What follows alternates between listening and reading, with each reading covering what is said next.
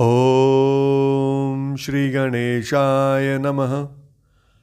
ॐ नमः शिवाय। मैं, अभिजीत शर्मा, योगिक स्वाध्यायम के हमारे पॉडकास्ट शिव पुराण विद अभिजीत में आप सभी का एक बार पुनः हार्दिक अभिनंदन करता हूँ। हमारे इस प्रयास को सफल बनाने में आप सभी के योगदान की हमें आवश्यकता है। अगर आपको हमारा ये प्रयास उपयुक्त लगे तो कृपया इस पॉडकास्ट को अपने सभी मित्रगण एवं संबंधियों तक पहुंचाकर हमारा उत्साहवर्धन करें। तो चलिए, आज हम अपने अठारहवें एपिसोड का आरंभ करते हैं। आज हम श्री शिव पुराण की दूसरी संहिता, रुद्र संहिता के तीसरे अध्याय से आगे बढ़ेंगे। तीसरा अध्याय, जिसका शीर्षक है, माया निर्मित नगर में शील निधि की कन्या पर मोहित हुए नारद जी का, भगवान विष्णु से उनका रूप मांगना, भगवान का अपने रूप के साथ उन्हें वानर का सा मुँह देना।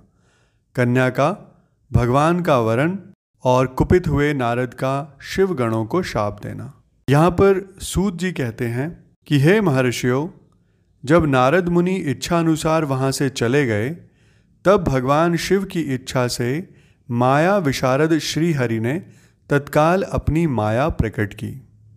उन्होंने मुनि के मार्ग में एक विशाल नगर की रचना की, जिसका विस्तार सौ योजन था। वह अद्भुत नगर बड़ा ही मनोहर था। भगवान ने उसे अपने वैकुंठ लोक से भी अधिक रमणीय बनाया था। नाना प्रकार की वस्तुएँ उस नगर की शोभा बढ़ाती थी।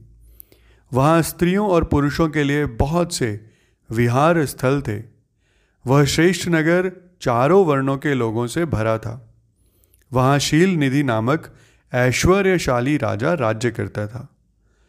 वे अपनी पुत्री का स्वयंवर करने के लिए उद्धत थे। अतः उन्होंने महान उत्सव का आयोजन किया था।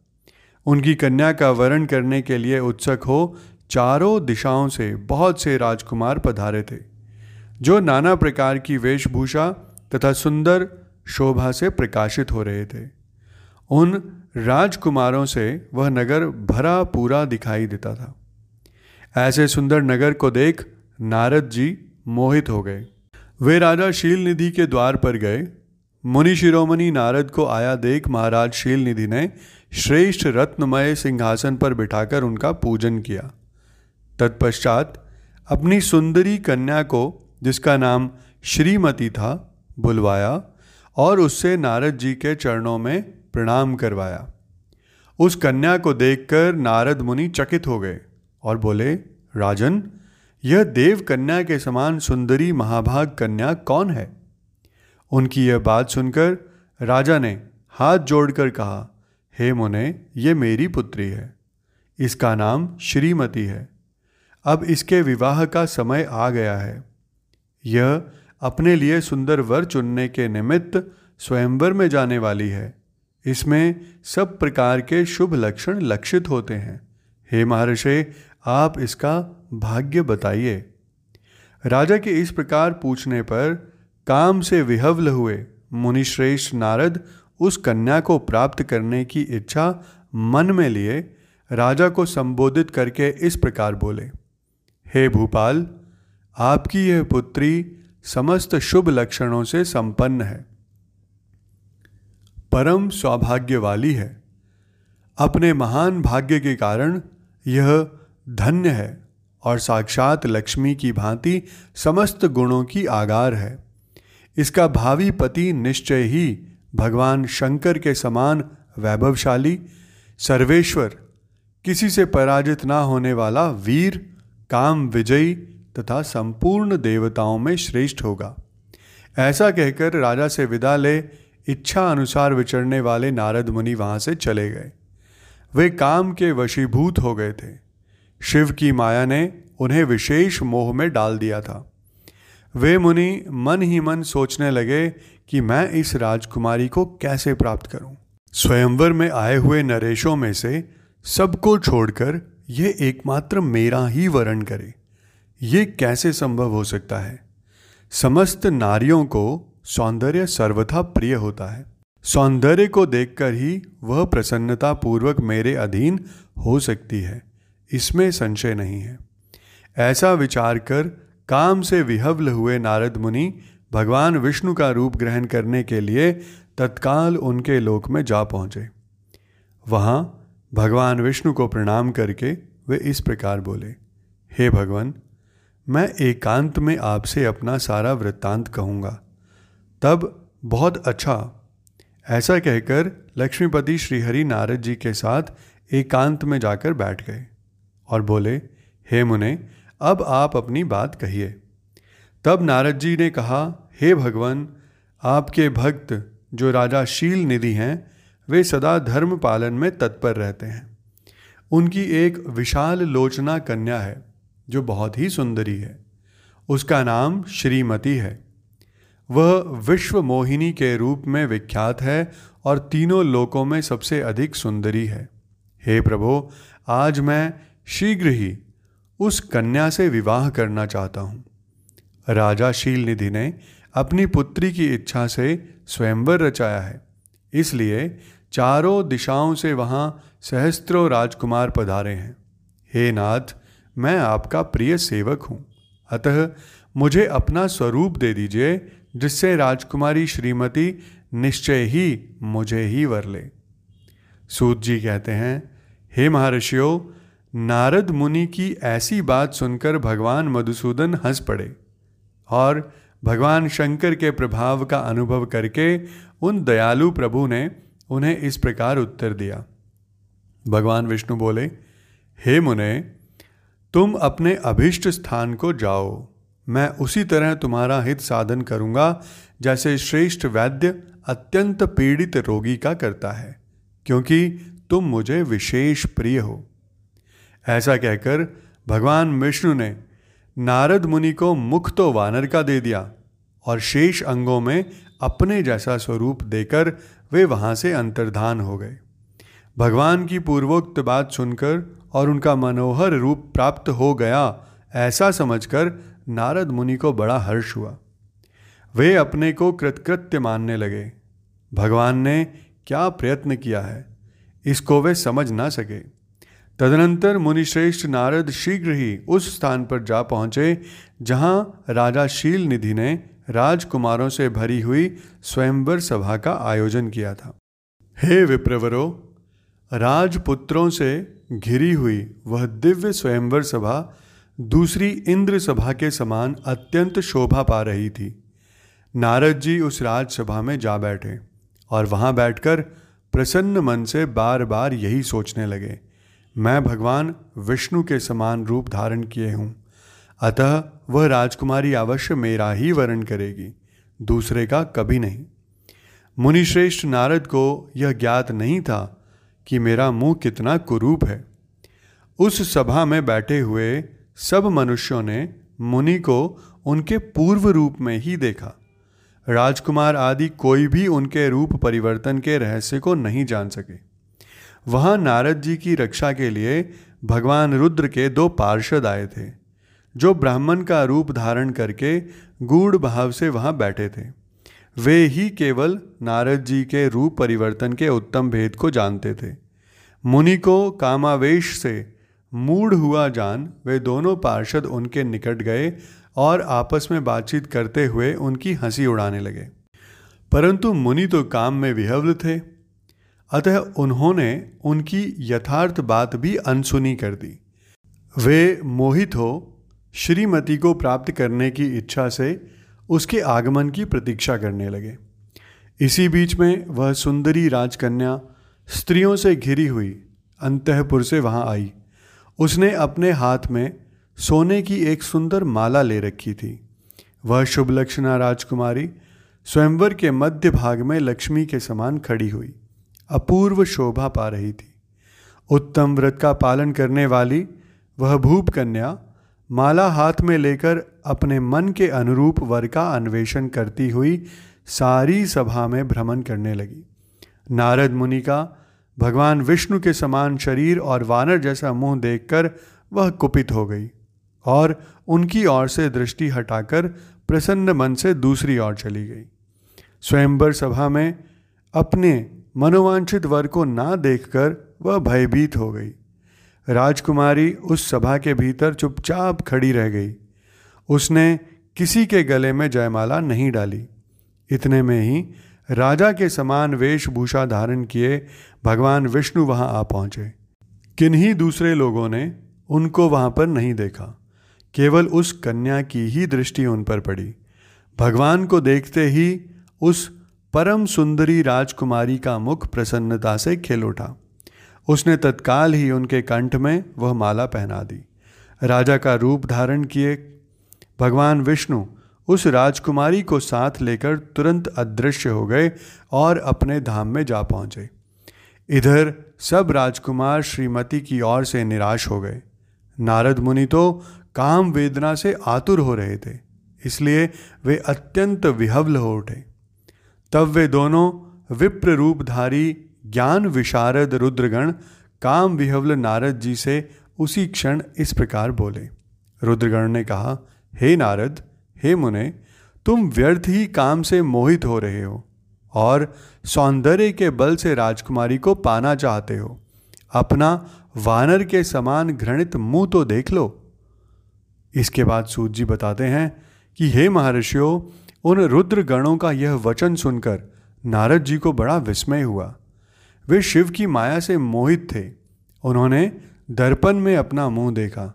वानर के समान अपना मुँह देख वे तुरंत ही क्रोध से जल उठे और माया से मोहित होने के कारण उन दोनों शिवगणों को वहीं उन्होंने शाप देते हुए बोला, अरे, तुम दोनों ने मुझ ब्राह्मण का उपहास किया है। अतः तुम ब्राह्मण के वीर से उत्पन्न राक्षस हो जाओ। ब्राह्मण की संतान होने पर भी तुम्हारे आकार राक्षस के समान ही होंगे। इस प्रकार अपने लिए शाप सुनकर वे दोनों ज्ञानी शिरोमणि शिवगण मुनि को मोहित जानकर कुछ नहीं बोले। ब्राह्मणों, वे सदा सब घटनाओं में भगवान शिव की ही इच्छा मानते थे। अतः उदासीन भाव से अपने स्थान को चले गए और भगवान शिव की स्तुति करने लगे।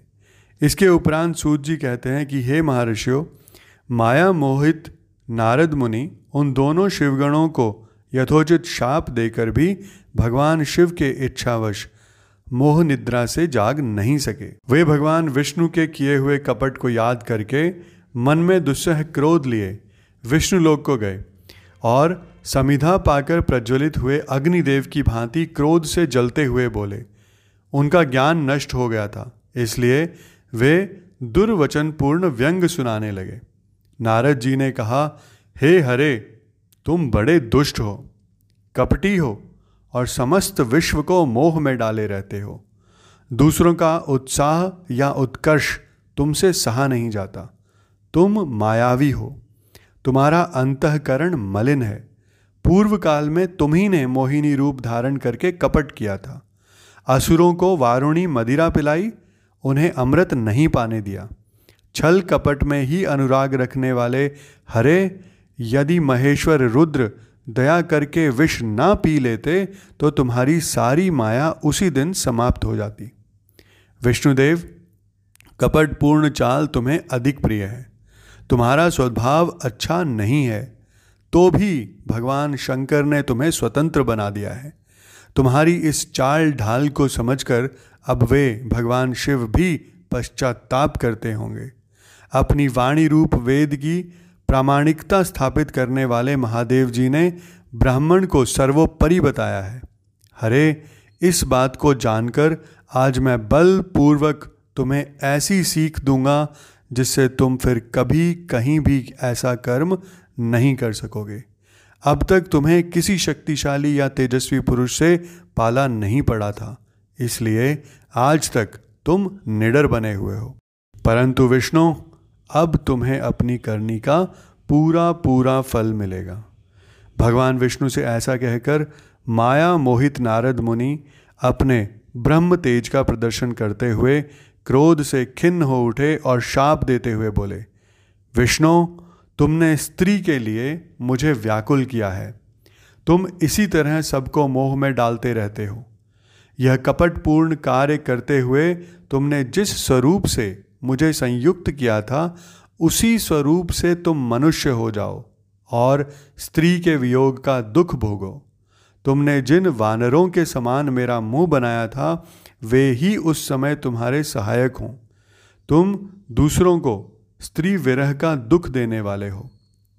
अतः स्वयं भी तुम्हें स्त्री के वियोग का दुख प्राप्त हो। अज्ञान से मोहित मनुष्यों के समान तुम्हारी स्थिति हो। अज्ञान से मोहित हुए नारद जी ने मोहवश श्री हरि को जब इस तरह शाप दिया, तब उन्होंने शंभु की माया की प्रशंसा करते हुए उस शाप को स्वीकार कर लिया। तदनंतर महालीला करने वाले शंभु ने अपनी उस विश्व मोहिनी माया को, जिसके कारण ज्ञानी नारद मुनि भी मोहित हो गए थे, खींच लिया। उस माया के तिरोहित होते ही नारद जी पूर्ववत शुद्ध बुद्धि से युक्त हो गए। उन्हें पूर्ववत ज्ञान प्राप्त हो गया और उनकी सारी व्याकुलता जाती रही। इससे उनके मन में बड़ा विस्मय हुआ। वे अधिकाधिक पश्चाताप करते हुए बारंबार अपनी स्वयं की निंदा करने लगे। उस समय उन्होंने ज्ञानी को भी मोह में डालने वाली भगवान शंभु की माया की सराहना की। तदनंतर ये जानकर कि माया के कारण ही मैं भ्रम में पड़ गया था, ये सब कुछ मेरा मायाजनित भ्रम ही था। वैष्णव शिरोमणि नारद जी भगवान विष्णु के चरणों में गिर पड़े। भगवान श्रीहरि ने उन्हें उठाकर खड़ा कर दिया। उस समय अपनी दुर्बुद्धि नष्ट हो जाने के कारण वे यों बोले, हे नाथ, माया से मोहित होने के कारण मेरी बुद्धि बिगड़ गई थी। इसलिए मैंने आपके प्रति बहुत दुर्वचन कहे हैं। आपको शाप तक दे डाला। हे प्रभु, उस शाप को आप मिथ्या कर दीजिए। हाय, मैंने बहुत बड़ा पाप कर दिया। अब मैं निश्चय ही नरक में पड़ूँगा। हरे मैं आपका दास हूँ। बताइए मैं क्या उपाय करूँ? कौन सा प्रायश्चित करूँ, जिससे मेरा पाप समूह नष्ट हो जाए और मुझे नरक में ना गिरना पड़े? ऐसा कहकर शुद्ध बुद्धि वाले मुनि शिरोमणि नारद जी ने पुनः भक्ति भाव से भगवान विष्णु के चरणों में गिर पड़े। उस समय उन्हें बड़ा पश्चाताप हो रहा था। तब श्री विष्णु ने उन्हें उठाकर मधुर वाणी में कहा। भगवान विष्णु बोले, हे तात, खेद ना करो। तुम मेरे श्रेष्ठ भक्त हो, इसमें कोई संशय नहीं है। मैं तुम्हें एक बात बताता हूँ, तुम सुनो। उससे निश्चय ही तुम्हारा परम हित होगा। तुम्हें नरक में नहीं जाना पड़ेगा। भगवान शिव तुम्हारा कल्याण करेंगे। तुमने मद से मोहित होकर जो भगवान शिव की बात नहीं मानी थी, उसकी अवहेलना कर दी थी, उसी अपराध का भगवान शिव ने तुम्हें ऐसा फल दिया है, क्योंकि वे ही कर्म फल के दाता हैं। तुम अपने मन में यह दृढ़ निश्चय कर लो कि भगवान शिव की इच्छा से ही ये सब कुछ हुआ है। सबके स्वामी परमेश्वर शंकर ही गर्व को दूर करने वाले हैं। वे ही परब्रह्म परमात्मा हैं। उन्हीं का सच्चिदानंद स्वरूप से बोध होता है। वे निर्गुण और निर्विकार हैं। सतव, रज और तम, इन तीनों गुणों से परे हैं। वे ही अपनी माया को लेकर ब्रह्मा, विष्णु और महेश इन तीन रूपों में प्रकट होते हैं। निर्गुण और सगुण भी वे ही हैं। निर्गुण अवस्था में उन्हीं का नाम शिव है। वे ही परमात्मा महेश्वर, परब्रह्म, अविनाशी, अनंत और महादेव आदि नामों से कहे जाते हैं। उन्हीं की सेवा से ब्रह्मा जी जगत के सृष्टा हुए हैं और मैं तीनों लोकों का पालन करता हूँ। वे स्वयं ही रुद्र रूप से सदा सबका संहार करते हैं। वे शिव स्वरूप से सबके साक्षी हैं। माया से भिन्न और निर्गुण हैं।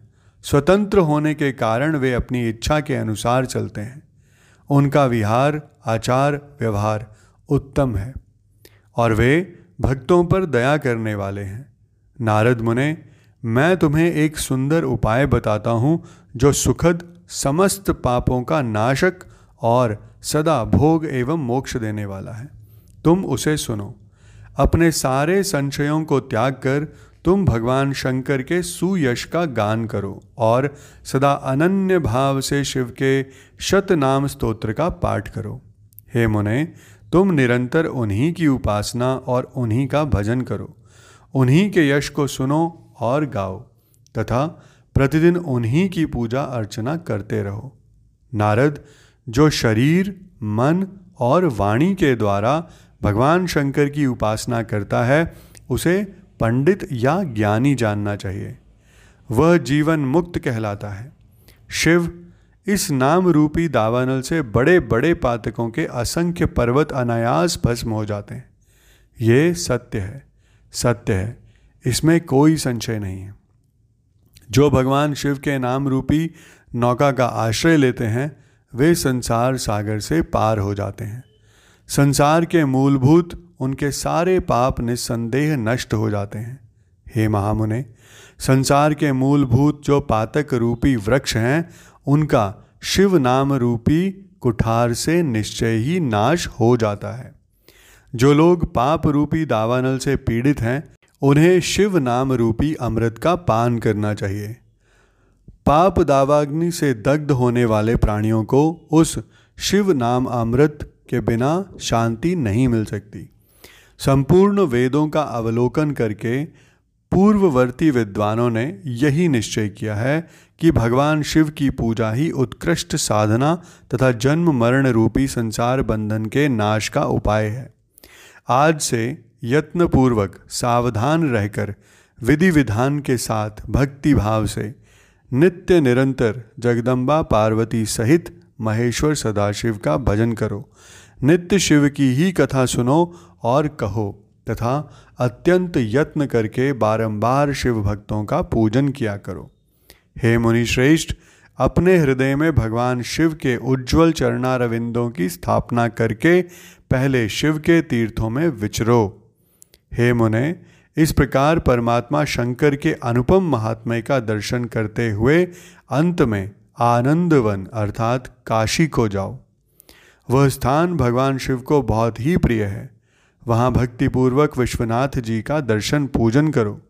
विशेषतः उनकी स्तुति वंदना करके तुम निर्विकल्प संशय रहित हो जाओगे। नारद इसके बाद तुम्हें मेरी आज्ञा से भक्तिपूर्वक अपने मनोरथ की सिद्धि के लिए निश्चय ही ब्रह्मलोक में जाना चाहिए। वहाँ अपने पिता ब्रह्मा जी की विशेष रूप से स्तुति वंदना करके तुम्हें प्रसन्नता पूर्ण हृदय से बारंबार शिव महिमा के विषय में प्रश्न करना चाहिए। ब्रह्मा जी शिव भक्तों में श्रेष्ठ हैं। वे तुम्हें बड़ी प्रसन्नता के साथ भगवान शंकर का महात्मय और शतनाम स्तोत्र सुनाएँगे। हे मुने, आज से तुम शिव आराधन में तत्पर रहने वाले शिव भक्त हो जाओ और विशेष रूप से मोक्ष के भागी बनो। भगवान शिव तुम्हारा कल्याण करेंगे।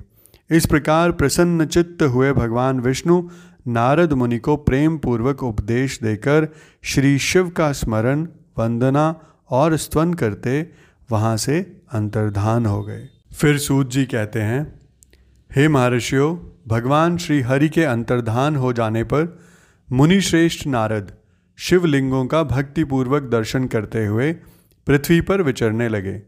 ब्राह्मणों, भूमंडल पर घूम फिरकर उन्होंने भोग और मोक्ष देने वाले बहुत से शिवलिंगों का प्रेम पूर्वक दर्शन किया।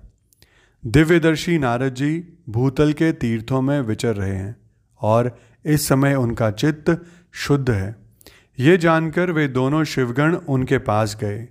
वे उनके दिए हुए शाप से उद्धार की इच्छा रखकर वहाँ गए थे। उन्होंने आदर पूर्वक मुनि के दोनों पैर पकड़ लिए और मस्तक झुकाकर भली भांति प्रणाम करके शीघ्र ही इस प्रकार कहा। शिवगण बोले, हे ब्राह्मण, हम दोनों शिव के गण हैं।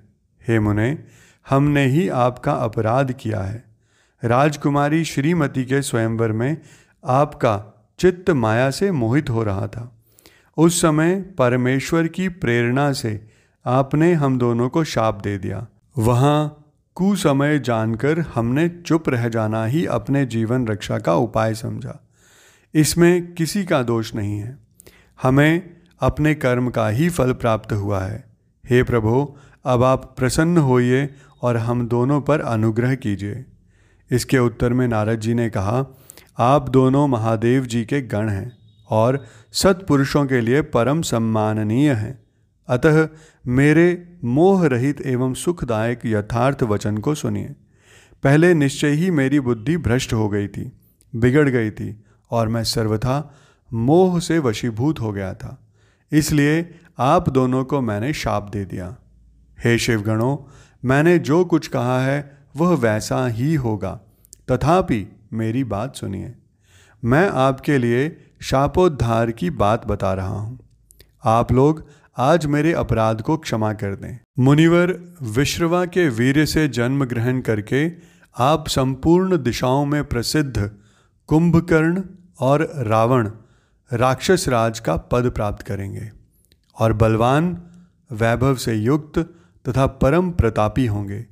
समस्त ब्रह्मांड के राजा होकर शिव भक्त एवं जितेंद्रिय होंगे और शिव के ही दूसरे स्वरूप श्री विष्णु के हाथों मृत्यु पाकर फिर अपने पद पर प्रतिष्ठित हो जाएँगे। सूत जी कहते हैं, हे महर्षियों, महात्मा नारद मुनि की यह बात सुनकर वे दोनों शिवगण प्रसन्न हो सानंद अपने स्थान को लौट गए। श्री नारद जी भी अत्यंत आनंदित हो, अनन्य भाव से भगवान शिव का ध्यान तथा शिव तीर्थों का दर्शन करते हुए बारंबार भूमंडल में विचरने लगे। अंत में वे सबके ऊपर विराजमान शिव प्रिया काशीपुरी में गए, जो शिव स्वरूपिणी एवं शिव को सुख देने वाली है। काशीपुरी का दर्शन करके नारद जी कृतार्थ हो गए। उन्होंने भगवान काशीनाथ का दर्शन किया और परम प्रेम एवं परम आनंद से युक्त हो उनकी पूजा की। काशी का सानंद सेवन करके वे मुनिश्रेष्ठ कृतार्थता का अनुभव करने लगे और प्रेम से विहवल हो उनका नमन, वर्णन तथा स्मरण करते हुए ब्रह्मलोक को गए। निरंतर शिव का स्मरण करने से उनकी बुद्धि शुद्ध हो गई थी। वहाँ पहुंचकर शिव तत्व का विशेष रूप से ज्ञान प्राप्त करने की इच्छा से नारद जी ने ब्रह्मा जी को भक्तिपूर्वक नमस्कार किया और नाना प्रकार के स्तोत्रों द्वारा उनकी स्तुति करके उनसे शिव तत्व के विषय में पूछा। उस समय नारद जी का हृदय भगवान शंकर के प्रति भक्ति भावना से परिपूर्ण था। नारद जी बोले, ब्राह्मण, पर ब्रह्म परमात्मा के स्वरूप को जानने वाले पितामह, जगत प्रभो, आपके कृपा प्रसाद से मैंने भगवान विष्णु के उत्तम महात्मय का पूर्णतया ज्ञान प्राप्त कर लिया है। भक्ति मार्ग, ज्ञान मार्ग, अत्यंत दुस्तर तपो मार्ग, दान मार्ग तथा तीर्थ मार्ग का भी वर्णन सुना है। परंतु शिव तत्व का ज्ञान मुझे अभी तक नहीं हुआ है। मैं भगवान शंकर की पूजा विधि को भी जानना चाहता हूँ। अतः प्रभो, आप क्रमशः इन विषयों को तथा भगवान शिव के विविध चरित्रों को तथा उनके स्वरूप तत्व, प्राकट्य, विवाह, गार्हस्थ्य धर्म सब कुछ मुझे बताइए। निष्पाप पितामह, ये सब बातें तथा और भी जो आवश्यक बातें हैं, उन सब का आपको वर्णन करना चाहिए। प्रजानाथ, शिव और शिवा के आविर्भाव एवं विवाह का प्रसंग विशेष रूप से कहिएगा। तथा कार्तिकेय के जन्म की कथा भी मुझे सुनाइए। प्रभो, पहले बहुत लोगों से मैंने ये बातें सुनी हैं, किंतु तृप्ति नहीं हुई। इसलिए आपकी शरण में आया हूँ, आप मुझ पर कृपा कीजिए। अपने पुत्र नारद की यह बात सुनकर लोक पितामह ब्रह्मा वहाँ इन कथाओं को उनके सम्मुख सुनाने लगे। इसके साथ ही आज का हमारा ये एपिसोड यहीं संपन्न होता है। मैं कल फिर आपके समक्ष उपस्थित होऊँगा हमारे अगले एपिसोड के साथ। आप सभी का मुझे इतने धैर्य एवं ध्यान से सुनने के लिए बहुत बहुत धन्यवाद।